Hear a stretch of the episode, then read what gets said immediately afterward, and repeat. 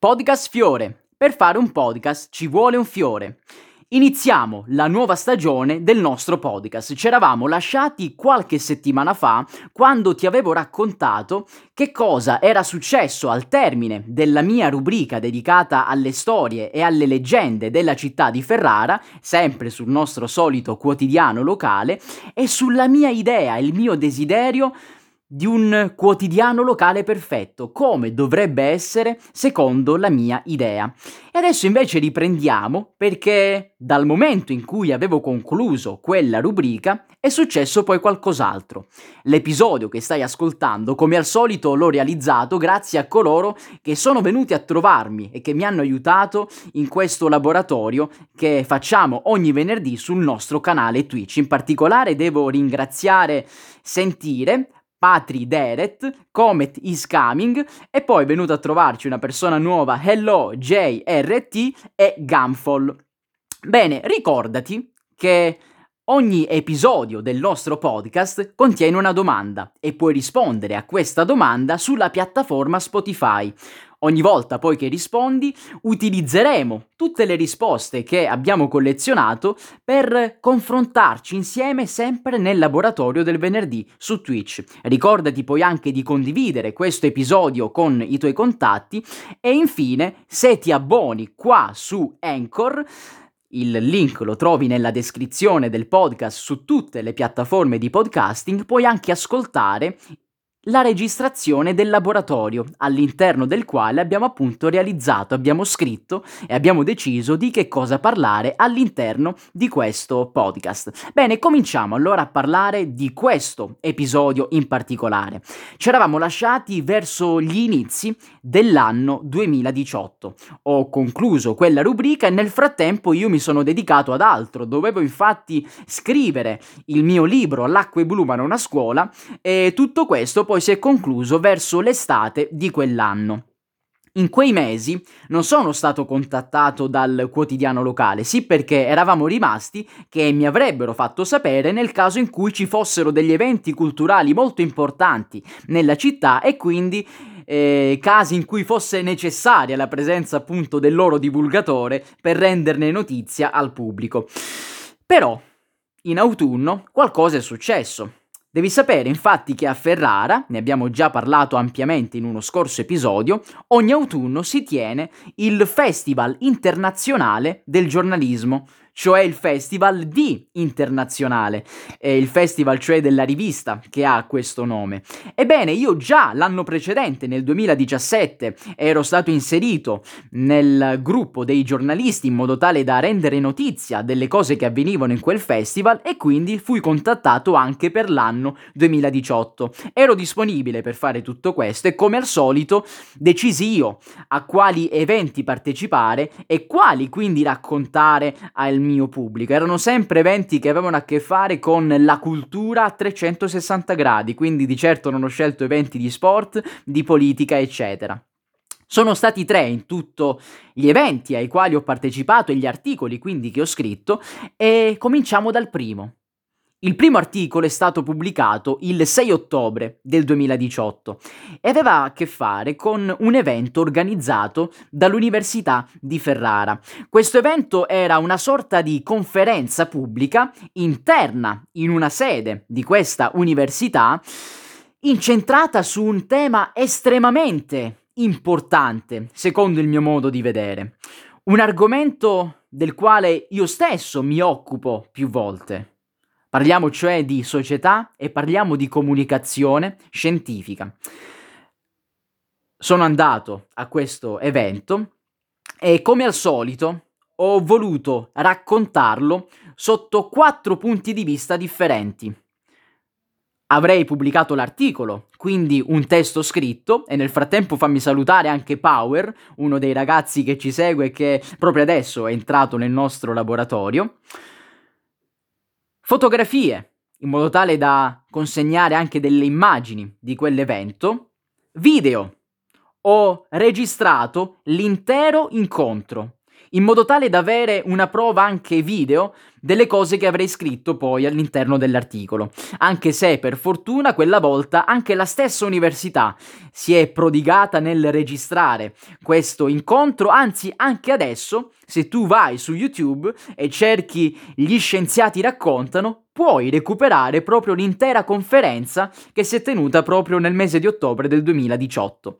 E poi l'ultima cosa e forse la più importante, quella di regalare, fornire ai miei lettori degli elementi in più rispetto a quelli che erano stati detti durante l'incontro, cioè delle interviste personali che ho realizzato con i protagonisti di questo evento e proprio per la redazione, per il quotidiano di Ferrara Italia. E questa è una differenza che ho notato con altri articolisti, altri giornalisti che hanno preso parte a quello stesso evento. Sì, perché sono stato uno dei pochi che al termine proprio dell'incontro eh, si è avvicinato a coloro che avevano tenuto la conferenza, in particolare Michele Fabri e Paolo Giordano. Tra poco te li presenterò. Qualcun altro invece Forse perché preso proprio dalla foga, perché doveva scrivere tanti articoli, magari nella stessa giornata, che parlavano di tanti eventi diversi di questo festival, finito l'incontro poi subito scappava perché magari ne aveva un altro, eh, chissà, anche dieci minuti dopo. È un modo eh, purtroppo usuale di fare il giornalismo dalle nostre parti. Allora, l'articolo, come l'ho voluto cominciare? L'ho voluto cominciare non con la solita tiritera oggi si è tenuto presso il, ehm, eh, il dipartimento eccetera eccetera, no, ma entrando nel vivo di un racconto. Il protagonista dell'evento infatti era uno scrittore, Paolo Giordano appunto, in occasione della pubblicazione di un suo libro. E il suo libro parla di storie di vita vissuta, storie di vita quotidiana, all'interno delle quali però vengono inseriti dei fatti, degli eventi scientifici. Si parla per esempio di Xylella, si parla per esempio di fecondazione assistita, si parla di religione, di spiritualità. Ricordiamo infatti anche che Paolo Giordano è uno scienziato, ha fatto il fisico, ha fatto il ricercatore e ti voglio leggere proprio l'incipit. Rispettavano la natura, la amavano, quasi la idolatravano, come fine a se stessa, come massimo valore. Poi una nuova ideologia, un nuovo desiderio prendono il sopravvento, il bisogno di avere un figlio, e tutto cambia. Ricordati questo inizio, alcune persone quindi che volevano avere un figlio, ma probabilmente le cose non potevano andare come avevano deciso loro. Allora, dove si è tenuta questa conferenza? Eravamo in una sede dell'università, in particolare nel Dipartimento di Economia e Management, per dei motivi logistici, perché l'aula magna era tra le più grandi che possiede questa università, e a presentare l'evento c'era Michele Fabbri. Michele Fabbri è un giornalista scientifico e, ed è parte di un master di questa università che si chiama Giornalismo e Comunicazione Istituzionale istituzionale della scienza, un master di primo livello. Considera che è il master più datato che abbiamo in Italia per quanto riguarda proprio questo argomento. E invece il libro di Paolo Giordano che ti ho eh, raccontato velocemente prima si chiama Divorare il cielo ed era già bestseller, era stato pubblicato nella primavera sempre dello stesso anno. Si è parlato in particolare di comunicazione scientifica in relazione alla società.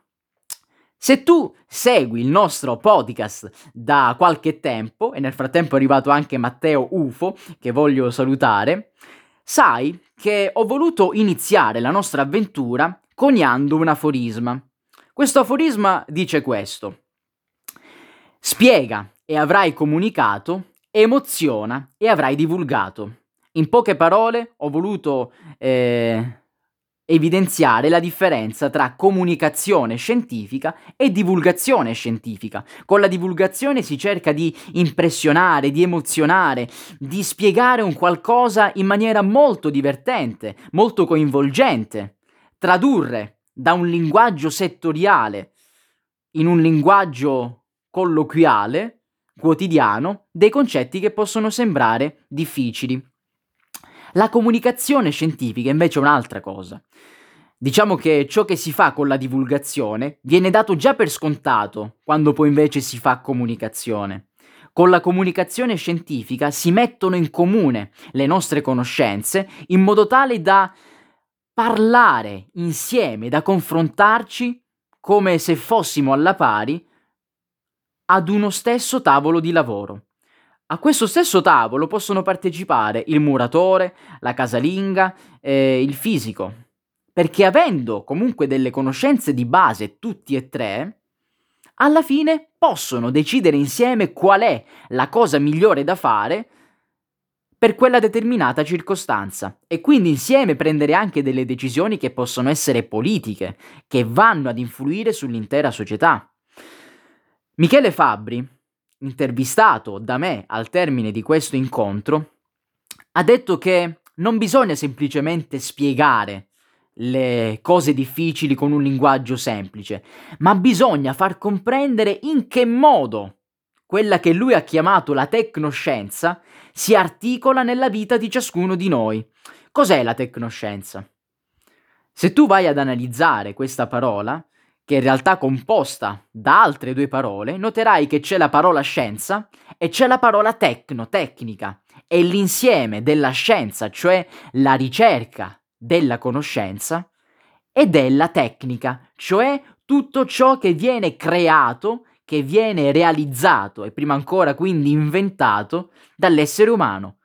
Da un lato abbiamo la ricerca della verità, della conoscenza, spiegare tutto ciò che ci circonda, dall'altro però c'è anche il necessario bisogno umano di creare un qualcosa di nuovo, di produrre un qualcosa che fino al, fino al secondo prima non esisteva.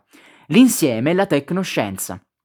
Cioè noi studiamo come funziona la natura, ma questo studio ci serve anche per creare delle cose nuove proprio con le nostre mani. E siccome questa tecnoscienza è presentissima nella nostra vita di oggi, allora non possiamo non conoscerla.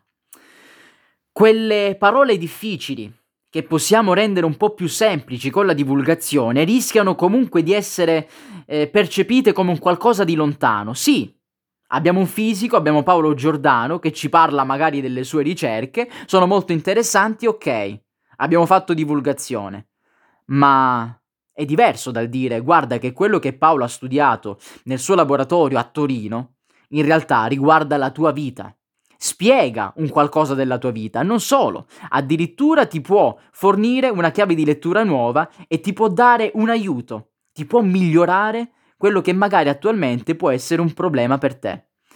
Questa è appunto la comunicazione scientifica più sviluppata, anche secondo l'idea di Michele Fabbri. E grazie a questo master praticamente si cerca in questa università di formare coloro che poi dovranno formare altre persone, la figura del giornalista scientifico, la figura del comunicatore scientifico. Escono da questo master, da dove sono uscite centinaia di persone in circa vent'anni di attività, e poi queste persone devono costituire il perno, il punto mediano tra la ricerca che si fa nei laboratori e le persone che poi recepiranno in maniera talvolta, molte volte purtroppo eh, non consapevole, i risultati di tutte queste ricerche. Paolo Giordano, intervistato sempre da me, mi ha confermato che secondo lui è proprio questa la nuova sfida della letteratura. In effetti Paolo ha scritto non solo questo libro Divorare il cielo, ma anche La solitudine dei numeri primi, libri cioè che raccontano la scienza. Il punto di vista di Paolo è molto semplice. Se noi viviamo in una società che è sempre di più intrisa dalla presenza della tecnoscienza, e siccome la letteratura racconta la nostra vita quotidiana, allora è inevitabile che sempre di più dovrà raccontare anche questa parte della tecnoscienza. E si è aggiunto anche Ale adesso nel nostro laboratorio essendo parte di noi, la dobbiamo raccontare. I protagonisti del suo libro sono molto interessati alla natura, addirittura la vedono quasi come se fosse una divinità.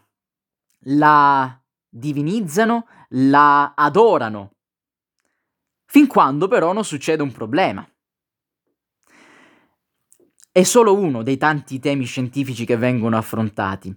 In questo incontro mi ricordo che ci fu anche una domanda da parte di una persona dal pubblico e quella persona chiese ai due relatori perché bisogna continuare ad ostinarsi a incaricare delle persone terze, come sono appunto i divulgatori, i comunicatori scientifici, per raccontare ciò che avviene all'interno dei laboratori. Perché allora non far parlare direttamente i ricercatori stessi, gli scienziati stessi? Per esempio Paolo Giordano è appunto un fisico che poi è diventato invece scrittore di romanzi. Perché non facciamo parlare loro e non mettiamo da parte allora invece questi giornalisti, questi comunicatori che talvolta sbagliano e non comprendono ciò che stanno raccontando? Bene, questa è una delle, delle classiche obiezioni che vengono fatte, ma a scavare poi a fondo si capisce che invece è un qualcosa di non reale, anzi è una via pericolosa da perseguire. Perché?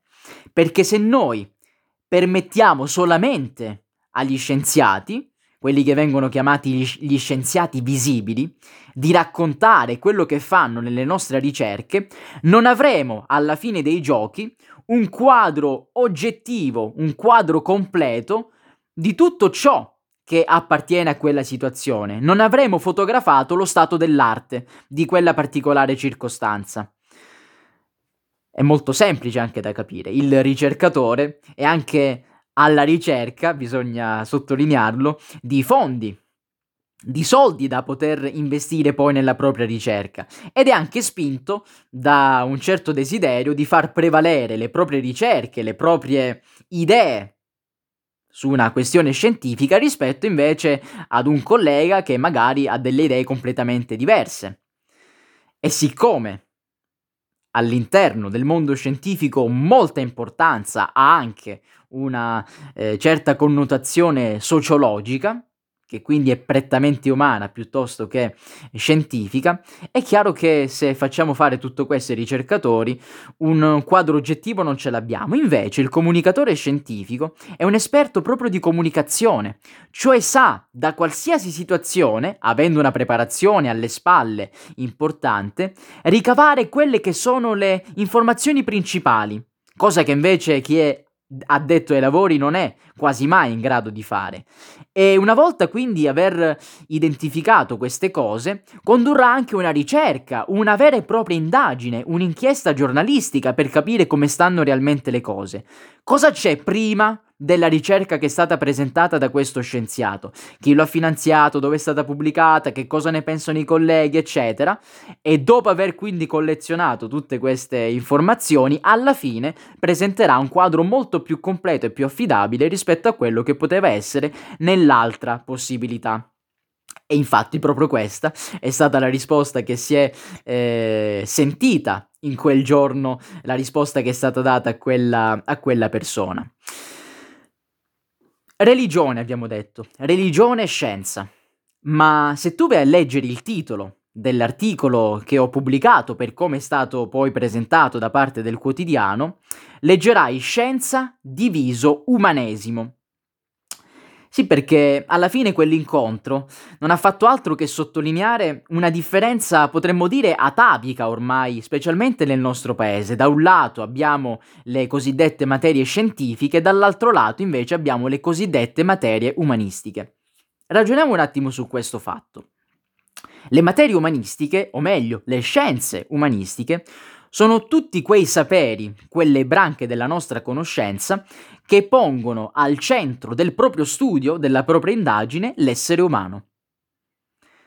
Sono, appartengono alle cosiddette scienze della vita, cioè tutte quelle che si interfacciano con il fenomeno della vita e degli esseri viventi, solamente che invece di parlare di biologia in generale, si occupano proprio dell'essere umano, quindi la biologia dell'essere umano, la sua psicologia, eccetera, eccetera. Le materie invece scientifiche, che cosa sono? Sono delle materie che alcune delle quali appartengono alle scienze della vita, perché si interfacciano in maniera inevitabile proprio con le, il fenomeno della vita. La biologia, per esempio, la consideriamo come materia scientifica, ma intanto saluto anche Davide Daddez che si è, che si è eh, aggiunto adesso. Eh, però appunto appartengono alle scienze della vita, questa, questa, parte delle materie scientifiche. Un'altra parte invece sono le cosiddette scienze esatte, cioè delle scienze, delle discipline che a partire da alcuni dati ricavano da questi dati delle informazioni che in realtà sono presenti nei dati stessi, che quindi non possono assolutamente essere sconfessate. Esatte vuol dire proprio questo, e quindi per esempio la geologia, la chimica, eccetera. In realtà questa differenza non è quindi tra scienze e scienze umanistiche, perché quante volte proprio le cosiddette scienze esatte sono fondamentali per capire delle particolari eh, questioni, dei particolari fenomeni che hanno a che fare proprio con l'essere umano. Conoscere Dante o Petrarca non implica eh, il fatto di eh, non, non, dover conoscere quali sono le, due, le prime due leggi della termodinamica. Solamente che chi non conosce nulla di Dante Petrarca in Italia viene visto un po' male, chi invece non conosce le prime due leggi della termodinamica non fa niente perché non sono cose importanti. È dalla scuola che parte questa grave distinzione. Io qualche giorno fa ho avuto anche modo di parlare con uno dei ragazzi che ci seguono qua su Twitch che ha da poco terminato la scuola perché l'ha abbandonata, non perché abbia conseguito il diploma e anche lui mi raccontava questo. Da un lato ci sono quelli che vengono insigniti dalle proprie insegnanti come bravi in scienze, come bravi in matematica e dall'altro lato invece ci sono altri alunni, altri studenti che siccome non sono bravi a fare i calcoli, allora sono più portati invece per la letteratura, per il latino, eccetera. Il mio articolo, e questa è stata una sorpresa per me, è stato poi anche inserito all'interno della rassegna stampa pubblicata sul sito dell'Università di Ferrara e che raccontava proprio questo, questo articolo. Ehm, questo, diciamo, il, il, testo che ha parlato di, questa, di questo evento è stato pubblicato in particolare da un laboratorio di ricerca dell'università, il laboratorio di ricerca di storia e di comunicazione della scienza, Design of Science, eh, cioè DOS, appartenente al Dipartimento di Studi Umanistici e oltre al mio articolo sono stati collezionati anche altri due articoli che hanno parlato appunto di questo evento. Nel frattempo è arrivato anche Davide, saluto saluto pure lui. Come concludere questo, questo intervento e come ho concluso anche il mio articolo? C'è stato uno scrittore che tra l'altro è venuto a mancare proprio due mesi dopo rispetto alla pubblicazione del mio articolo, Amos Oz, che è stato citato durante la conferenza in questione.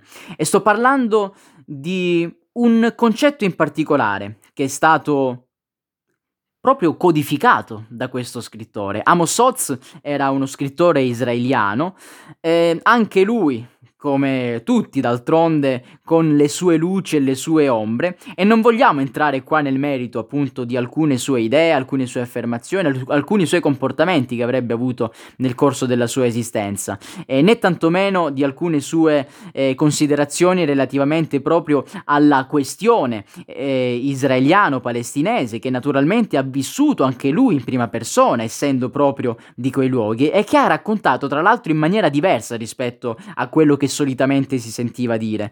Eh, noi occidentali forse abbiamo talvolta delle visioni un po' distorte relativamente a quella, quella grande guerra che succede e che si verifica ormai da praticamente da più di un secolo mentre di solito siamo abituati a pensare che il tutto si possa eh, risolvere con delle, anche con la diplomazia, quindi eh, comprendendo meglio quali sono le, le ragioni dell'altro, Amos Oz diceva attenzione, qui la questione è molto più profonda ed è anche molto più pratica.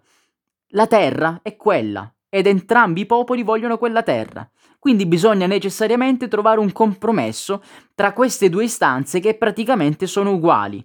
E ha identificato, grazie al suo ragionamento, grazie al suo pensiero, quello che chiamava il gene del male, cioè il gene del fanatismo. E questo gene è stato citato all'interno della conferenza, sì perché se non si conoscono a fondo queste questioni scientifiche, alla fine è molto più semplice invece rifarsi a delle proprie ideologie pregresse.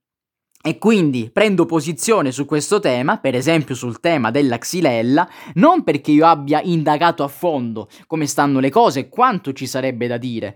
Se vai ad analizzare il fenomeno della xylella è molto molto simile rispetto a quello che stiamo vivendo noi oggi con il Covid, solo che lì le persone, o meglio, gli esseri viventi che ne vengono colpiti non sono appunto esseri umani, ma sono del, degli alberi, sono degli ulivi. Questo gene, il gene del fanatismo, non è presente solamente in alcune persone, non è un qualcosa che caratterizza per esempio eh, l'Islam o un'altra religione, ma un qualcosa presente in ciascuno di noi.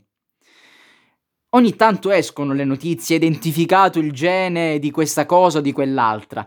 Naturalmente non è così, nel senso che ci sono dei geni che possono predisporre a delle particolari situazioni che si vivono nella propria vita, ma intanto non è detto che quei geni vengano attivati dalla nostra epigenetica e, e non è detto neanche che il nostro libero arbitrio non possa decidere se accettare quella tendenza che stiamo prendendo oppure se non accettare tutto questo. Bene, il gene del fanatismo che si trova all'interno di ciascuno di noi, secondo Amos Oz, naturalmente il suo è un linguaggio figurato, si attiverebbe in base al contesto sociale nel quale ci si trova.